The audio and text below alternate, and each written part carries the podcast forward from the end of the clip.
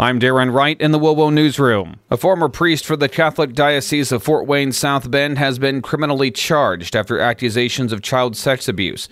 The Whitley County Prosecutor's Office filed charges against David Huneck that include contributing to the delinquency of a minor, furnishing alcohol to a minor, and two counts of battery. Huneck resigned his post in the diocese last month. Friday, the diocese said the church has its own investigative process, which led to him being placed on their public list of clergy credibly accused of sexual abuse. Americans' trust in the media continues to drop. Researchers found that only 7% of U.S. adults say they have a great deal of trust in newspapers, television, and radio news reporting. 29% said they trust media a fair amount. 34% of U.S. adults admit they have no trust in the media at all. Ian Randall, WOWO News. A bus belonging to Central Noble Community Schools, which was stolen sometime a week ago from an open lot in Albion, was found Friday in Fort Wayne. The school district has not said who was responsible for stealing the bus or if the bus was damaged, and nobody knows where the 72 passenger bus spent the past week. This also is not the first bus that has been stolen from Noble County. Several years ago, a full size tour bus was stolen from LaOtto and later found in Detroit.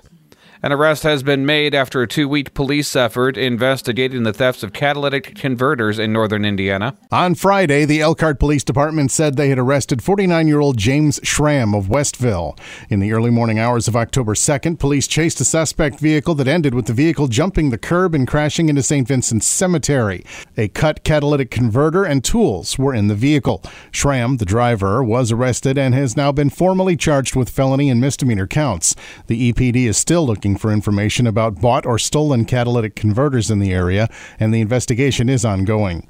Tommy Lee, WOWO News. And a horseback ride across Allen County over the weekend featured a big name guest. Former Vice President Mike Pence spoke following the Trail to Zero horseback ride on Saturday that crossed 20 miles of Allen County to bring awareness to the ongoing and unfortunately growing problem of veterans committing suicide. There are wounds from those who have fought America's wars that cannot be seen with the human eye. They are the burden of the heart and the mind that for generations in America had really gone unspoken of. But I'm proud to say now we're recognizing as a nation the unseen injuries of our heroes. 20 veterans per day commit suicide across the United States, according to the latest VA study, an increase of nearly 5% over the past 18 years.